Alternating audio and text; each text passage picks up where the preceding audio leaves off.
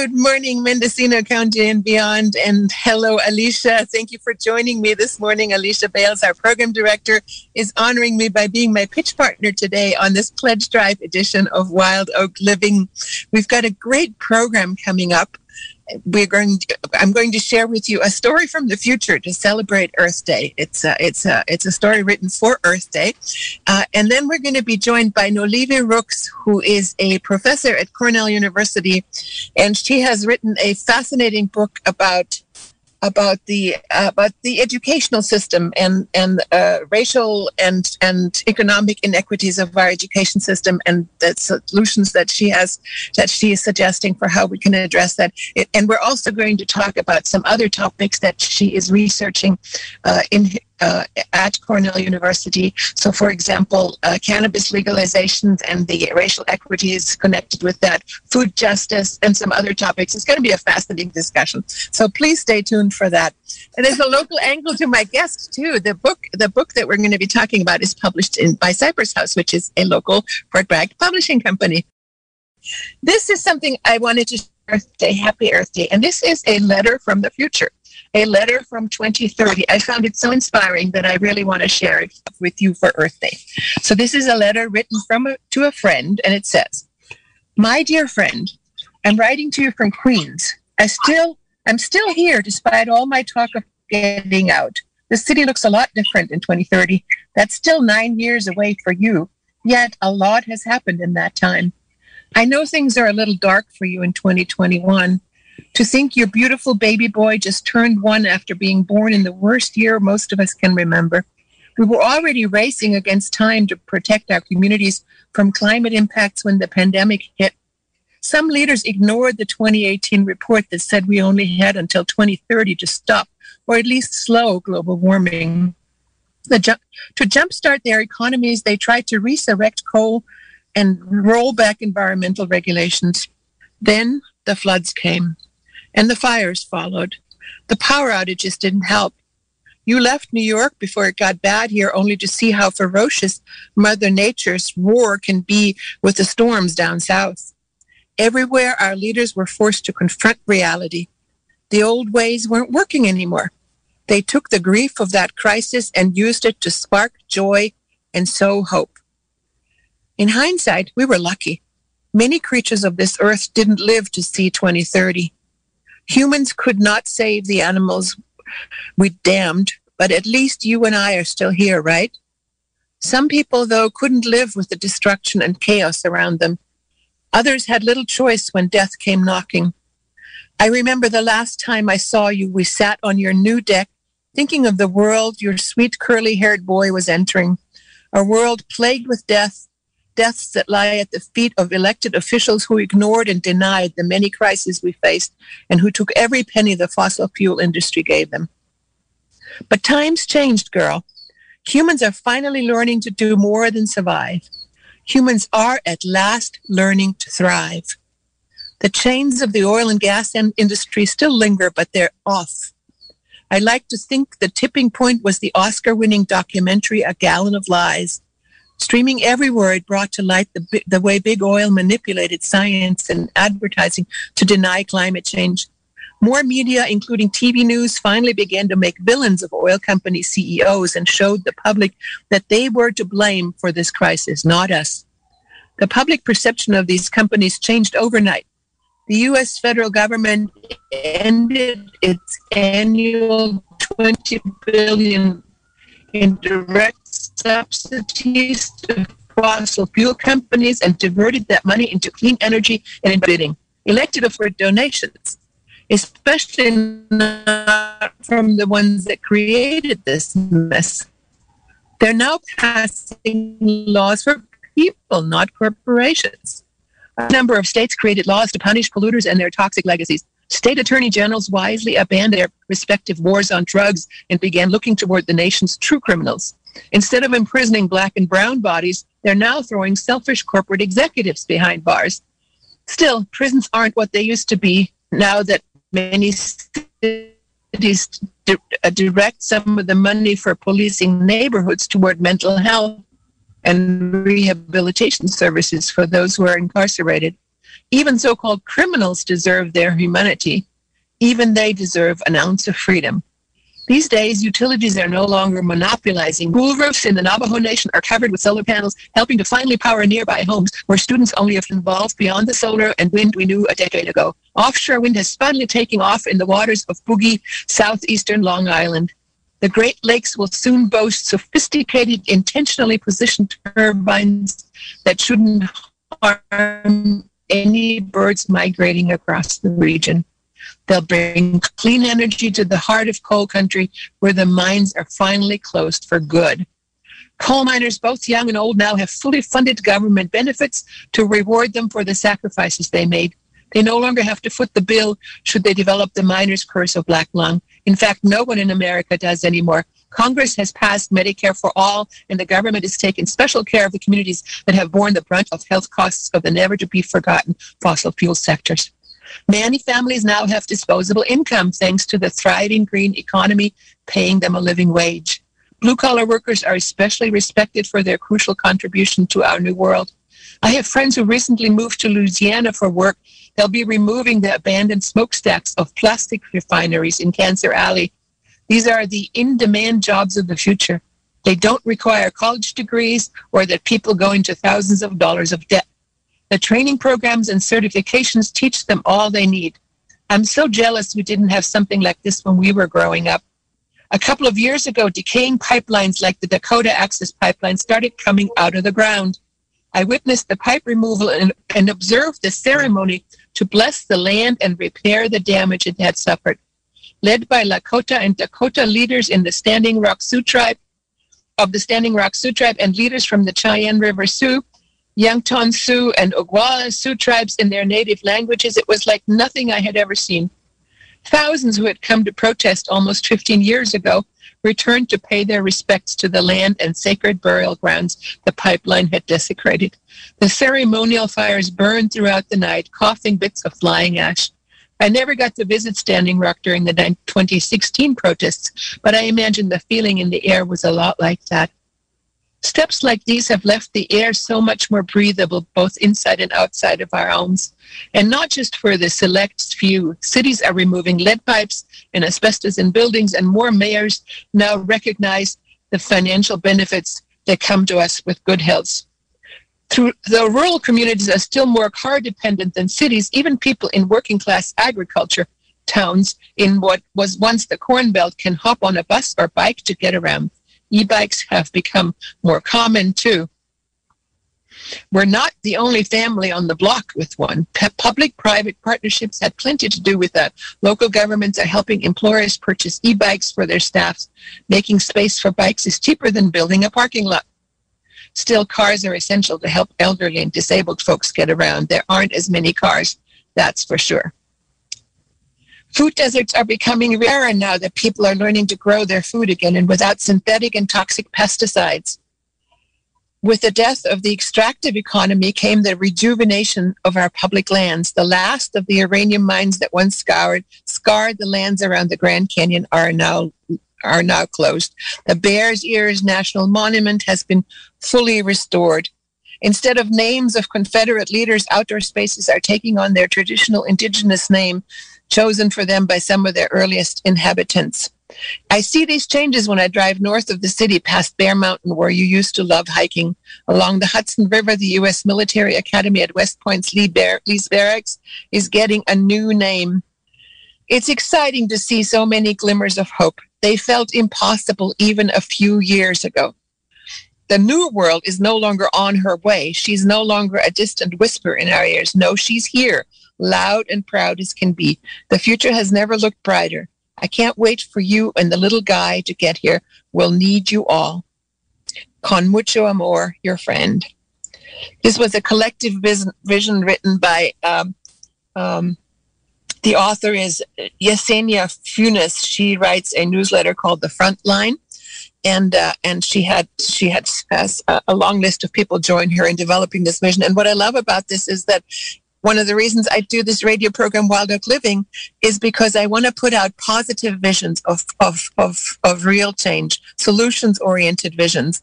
And, and that's why this, this uh, essay inspired me. And I hope it inspires you too, because the way we develop a positive future, the way we build a positive future is by a positive vision.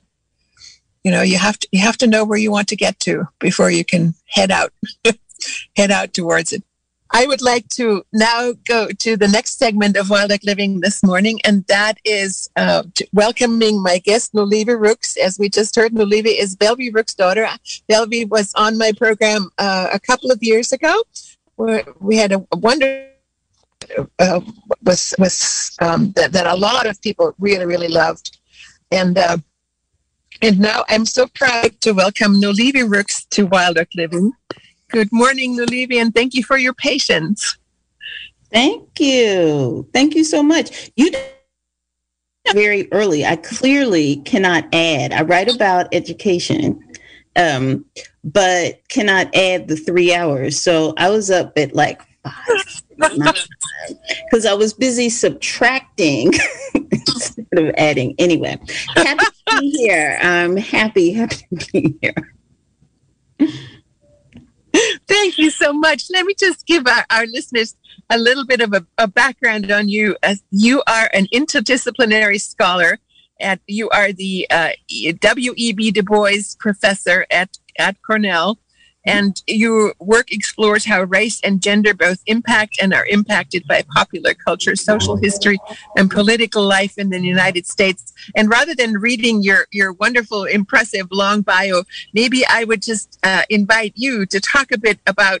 Um, you know the work that you're doing and particularly what inspired you to write the book that we're going to be talking about today yeah. So again, thank you so much for having me. I'm actually going to be in Mendocino next month, so um, I'll be sure to tune in uh, and listen Great. a little, little, little, closer than I am now.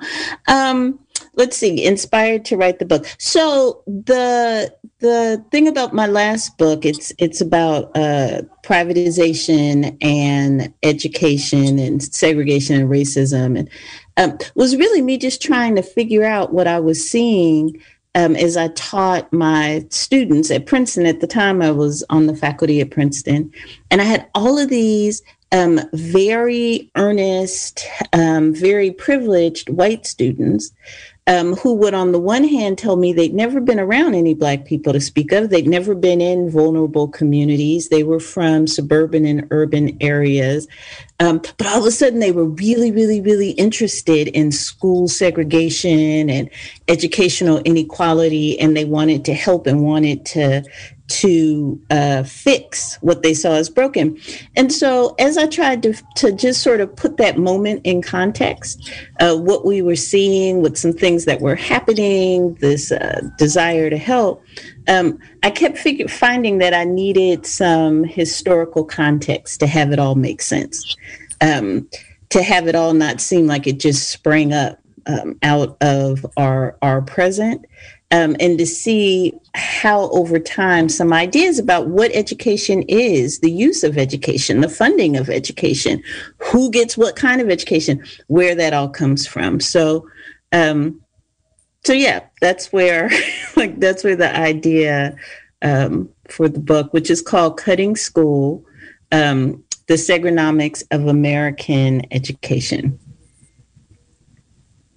And I want to talk about Segrenomics and, and what that means. I just wanted to share uh, uh, one of the uh, endorsements for your book is from Naomi Klein, which, you know, who is somebody that a lot of our listeners are, are familiar with. And she writes about your book, an astounding look at America's segregated school system, weaving together historical dynamics of race, class, and growing inequality into one concise and commanding story. Cutting schools puts our schools at the center of the fight for a new movement. And that's just one of the many glowing endorsements for your book. Um, so let's talk about segrenomics and, and what this means and, and, and how you came to coin that term.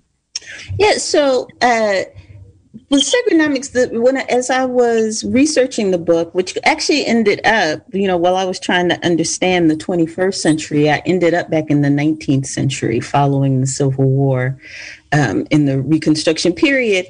And it, that's when um, it, it, taxpayer supported compulsory education, the ways that we think about public education today, that we know that if it's state taxes or local taxes or federal taxes, there's some public money um, that goes into funding public education. And also today, um, different states have laws about how long you need to go to school for, that you, everybody's required um, to go for some period of time, though we may have some differences about how long that is.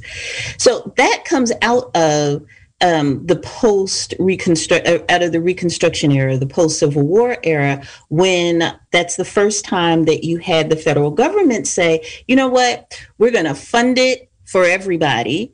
Um, and we're going to make it compulsory. Well, so as I was telling the story of, um, you know, segregation of education, how this thing developed, blah, blah, blah, um, one of the things that I came to recognize is that segregation, which is also uh, an issue that we continue to struggle with today, economic segregation, rural urban divides, um, racial segregation, the the uh, kind of cultures, life, community that that grows up separate from other people, um, either by design or desire. Uh, but one of the things I started to to see, to think that I saw, and I started playing around with this. At every moment, there are um, forces and companies and businesses um, that are actually profiting from segregation. So while uh, following the 1950s, you know, we talked a lot at 1954 at the Brown v. Board of Education specifically to talk about um, the education part you know, we, we had a lot of focus on. Um, segregated schools are inherently unequal. Um, racially segregated schools requiring people of different backgrounds, skin colors, ethnicities, races to go to, to schools by themselves. No, we're going to strike that down. And yet, before that ruling and after, we have struggled mightily with figuring out um, how to bring those communities together, how to actually get rid of it. We've tried all kinds of stuff, um, and it just hasn't really um, taken overall. You know, some places it's worked, but overall. Um, and so the Segrenomics is a mashup of segregation and economics. And so part of what I talk about in the book is how, for a lot of companies, a lot of businesses or, or states, um, segregation is actually profitable segregation is actually creating um, businesses and jobs. And because you know the, the, if you think about uh, segregation usually means that one group one side of whatever that line is whatever that that equation that line is um, is is doing pretty well. And the other one is struggling more. If you do kind of rural urban the amount of money that's put into rural school districts often pales in comparison to the money that goes into urban school districts, like per per pupil um, kind of spending. You do it for race, if you do it for economics, um, and so I, I, I uh, have come to believe and and do believe that part of the reason this is a divide that we recognize. Um, doesn't work for everyone and yet it, it continues the way it does is that there's some economic uh, benefit that that people empower that some people actually extract from that. And so it makes it even more difficult for us to uh, figure out how to get rid of it.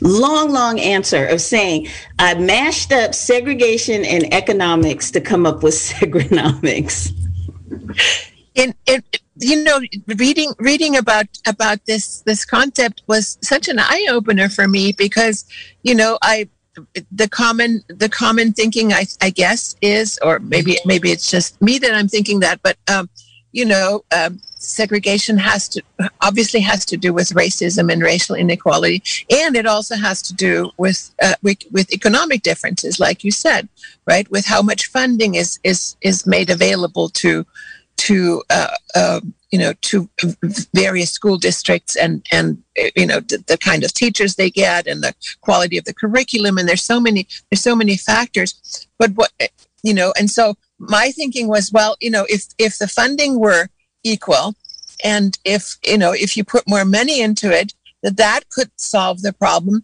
But you have some examples into your book in your book about how uh, just you know just building replacing dilapidated schools for example with new schools uh, you know in underfunded district underfunded districts that a lot of the things that that had to do with funding actually didn't work. And that one of the reasons it didn't work is because of of what you described the the economic interests that that you know that want they they want the money but they don't want to use the money to do away with segregation Right. Well, one of the things, at least in terms of racial segregation, um, that I find again going back to the to the 19th century, um, is there's always been this call to educate um, uh, black kids in a in an idiosyncratic way, in a way that's completely different from the ways that um, we think that wealthy privileged, higher status students should be educated. So in the 19th century, there was just this big call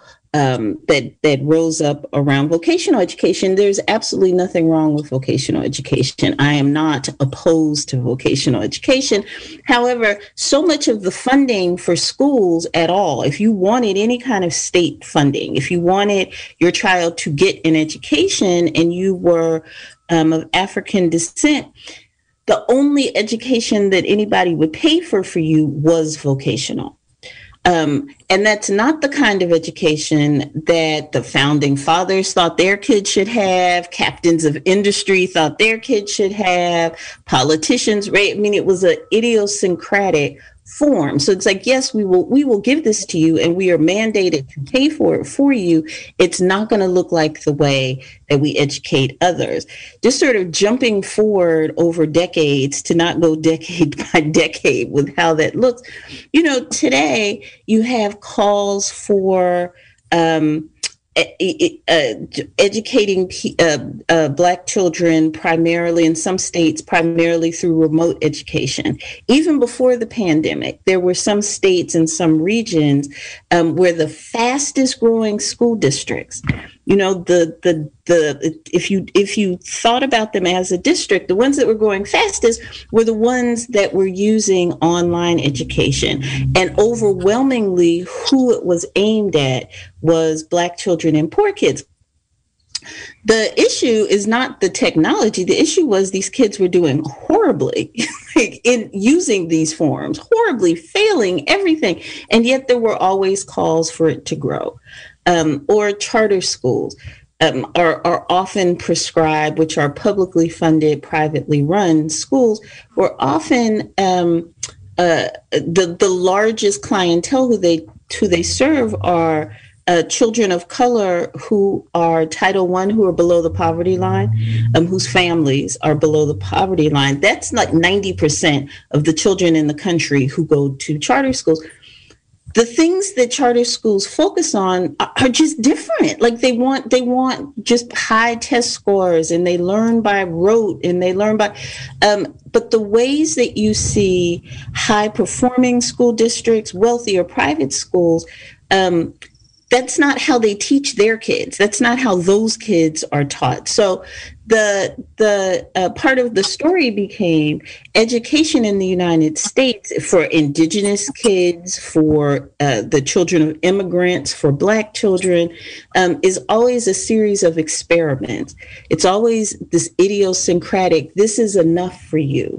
Um, you're in such a crisis. Do do with this, um, and we rarely ask why not just educate the most vulnerable the way that we educate the, the wealthy? Like what is all of this we need these these particular forms as if children who are poor who are of color um, who are indigenous or who are immigrant are not uh, children are not uh, desirous of and capable of uh, the same kind of intellectual engagement and stimulation or deserving of um, the same thing that the wealthiest kids get um, so that's my basic argument. That's just not rocket science. Just educate everybody the same. Segregation keeps that from happening. I'm not sure it has to. Mm-hmm. Let me just take a moment uh, and take a little break here and, and, and remind you, dear listeners, that you are listening to Wild Oak Living here on Mendocino County Public Broadcasting, KZYX and Z. This is Johanna Wild Oak. I bring you this program every other Thursday from 9 to 10 a.m. If you have any suggestions or want to offer feedback or questions about any of the programs, you can send an email to contact at wildoak.org. That's contact at wildoak.org. So I just want to remind listeners, my guest today is is Noliwe Rooks. She is a professor at a W.E.B. Du Bois professor at Cornell University, and she does a lot of interesting work, which we will talk about in the remainder of our program as well. But one of the things that she's that we're talking about now is her book called Cutting School, The Segrenomics of American Education. And this is an example of the kinds of programs that I love sharing with you, dear listeners. I love sharing um, thoughtful analysis and inspiring solutions. You know ideas about how things can be made better and how we can build community and how we can overcome some of the things that keep us from building community. And and today's interview i think is another example for that. And this is the kind of um, public community radio that i think is worth supporting. And that's why we're here today that's why we're doing this flash drives because a couple times a year we got to come to you and we want to come to you to support us because that's how KZYX got on the air through community support and that's how KZYX stays on the air with your support and with your donations. I would like to support especially community, support community radio, support community radio and independent journalism. Democracy cannot survive without it. We will not progress without community radio and independent journalism. So open up your credit cards, your change purses, shake out those quarters. Uh, and and support during the pledge drive. I'm sorry, I cut you off. I got I got evangelical. No, please, please keep going. Yeah, I love it. well, here's how you can do that. You can go online on the web, kzyx.org, and you can click on the donate button on the upper right hand corner of our homepage, and there's an online donation form there, making it as quick, easy, and painless as we can for you to join, be a member, be a listener supporter of this community radio station, KZYX. Let's go back to my interview today. By the way, just to remind you, this is Wild Oak Living. This is Johanna Wild Oak. I'm joined in the studio by Alicia Bales, the KZYX program director, the amazing KZYX program director. I'm just I, I, every day I'm, I'm I'm grateful that you're there, Alicia, and everybody else who's who's running this station. You are all doing such an amazing job, you know, with with with a very with a very um, constrained budget doing these amazing things and with with technology that you know that could deserve that deserves a lot of upgrading. I know that's one of the challenges is, is is technology that constantly requires maintenance and upgrades. And so those are all really good reasons for you to pledge your support. So let's go back to my interview with no- Noliwe Rooks. Thank you so much for your patience, Noliwe. Uh, I, I warned you in advance that this would be a pledge drive interview. so then, um, but um, I'd like I'd love to talk about some of the uh, other topics that that you are working on in terms of your research and your studies, um, and and this uh, and the t- two topics that come to mind is the whole uh, concept of food justice, and then if there's time, also the the idea about uh, cannabis legalization and, and, and equity and and and maybe there's even a way to connect those two. I, I would leave that up to you. I would just invite you and open the stage for you to share with us uh, your thoughts on that. And just to remind listeners, uh, Noliwe Rooks is the W.E.B. Du Bois professor at Cornell University, and she has uh, she has written a book, and my iPad just closed up. Sorry, and Cutting she has written a book called the Cutting School. Economics of American Education. I have the I have the title ready. Right. Open your iPad. I have it right here for you. um, yeah, I can actually connect those things. So part of um, what I'm interested in is space, space and money, right? Like that's the term, segrenomics. Like what is space um, in, in the way that we divide it up? Um, how, how, does capital, I mean, that's not just money. I'm interested in talking about how capitalism um, underdevelops um, how it's a weapon, how it develops for some and underdevelops um, others. Kind of biting off of a book called "How Europe Underdeveloped Africa" by by a man named Walter Rodney, the late um, Walter Rodney. So space and money.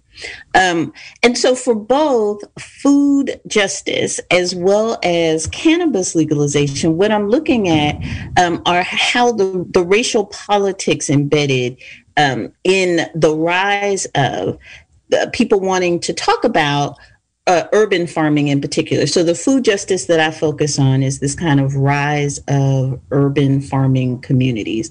Um, and it's become like a huge business. People always often talk about urban farming as just sort of, oh, some plucky neighbors got together and decided to grow some rutabagas to feed their communities.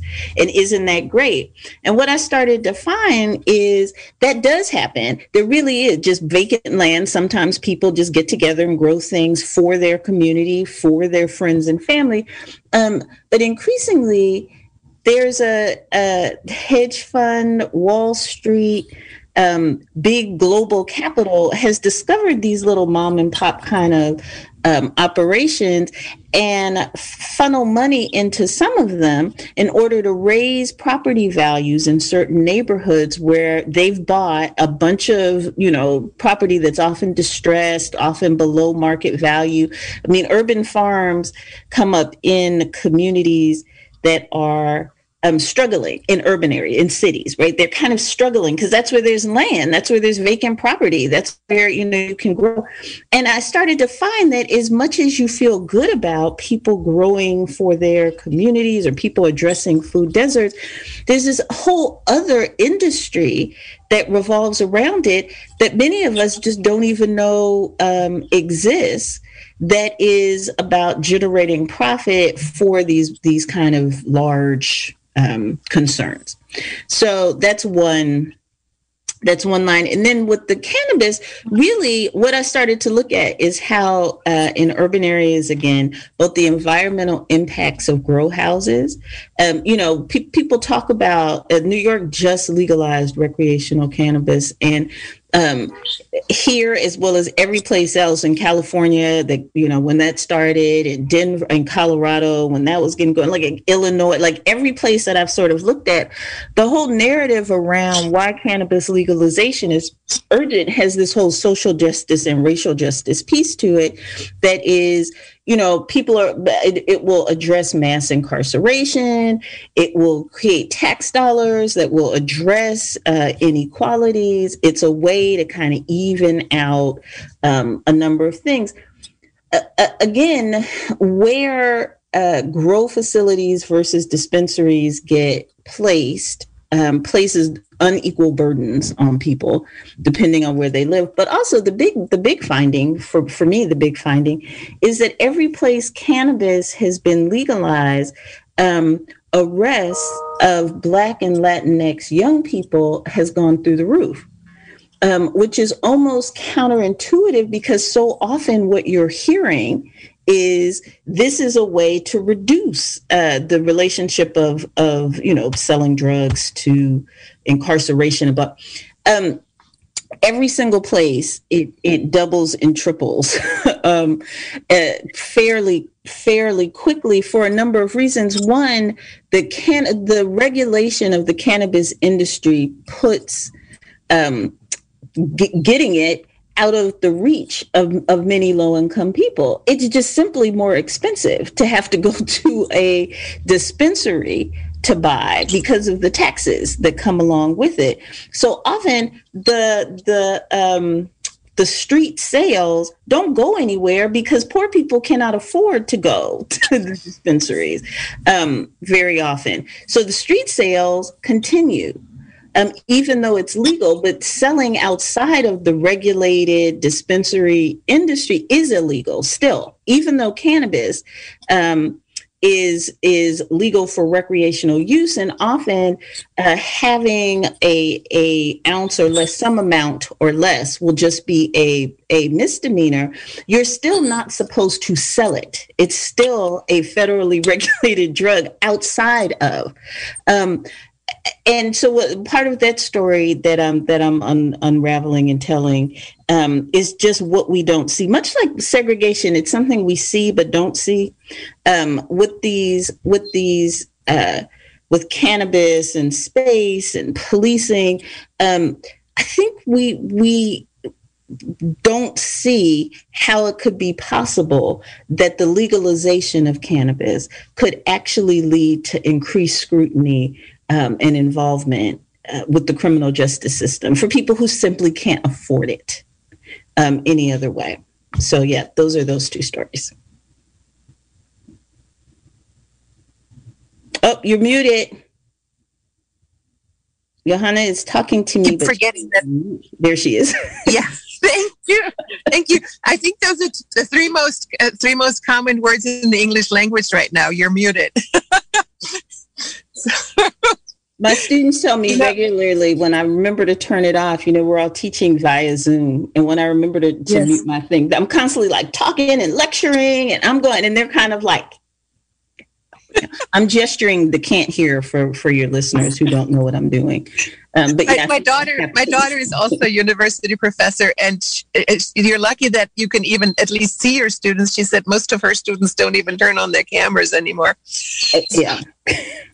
yeah a lot of mine don't either um, yeah. we try to get them to because it creates community but for some you know they're just like they want to lay in their bed and uh, kind of just open an eye that's un, unwashed and you know like listen in like they don't really want to get up and be at the ready. That's really why they want the cameras mine i can't speak to other people's students. Mine that is what is happening. Yeah. You know i i, I want to just comment on the two things that you just talked about food justice and, and cannabis legalization because as with as with your concept of segrenomics and what keeps segregation going it, you've just blown me away with with with these two concepts that you know i was completely unaware of the engagement of hedge funds in urban food production. And uh, you know the fact that even though cannabis is that legalization of cannabis has made it unaffordable and therefore by its very nature it's keeping alive the illegal cannabis market. Mm-hmm. uh, and you know i mean if you thought about it you might have arrived at that conclusion but the fact that that you know that i mean it just nevertheless it's just a really surprising discovery. Um, and that's you know that's the kind of information i think that you only get on radio programs like this, right? IX. This is why you need to call that number right now. You need to go on that website. You need to hit donate now, or you know, swing by the studio and just drop off a wad of cash. They will not turn you away. Um, however, you get it to them, keep the program on the air, keep the station on the air, and it's a way to build community you know, you can feel like you are a part of what is happening if you donate.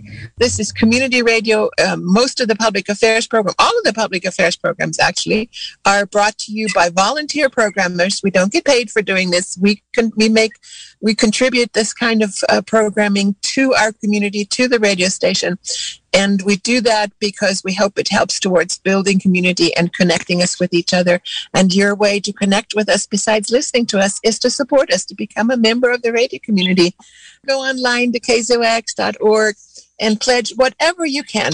$10 a month is a really popular pledge. Some people do 15 or $20 a month.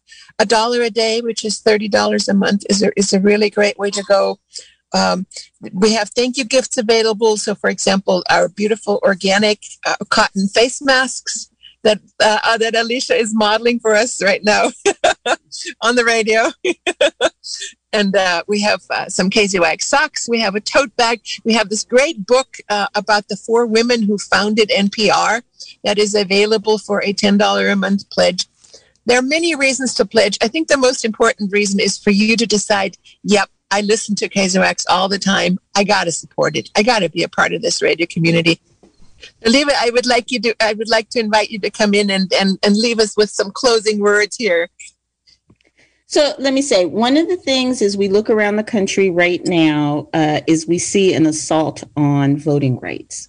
An assault, uh, the assault that we're seeing, we're seeing state legislatures all over the place make it make uh, voting more difficult.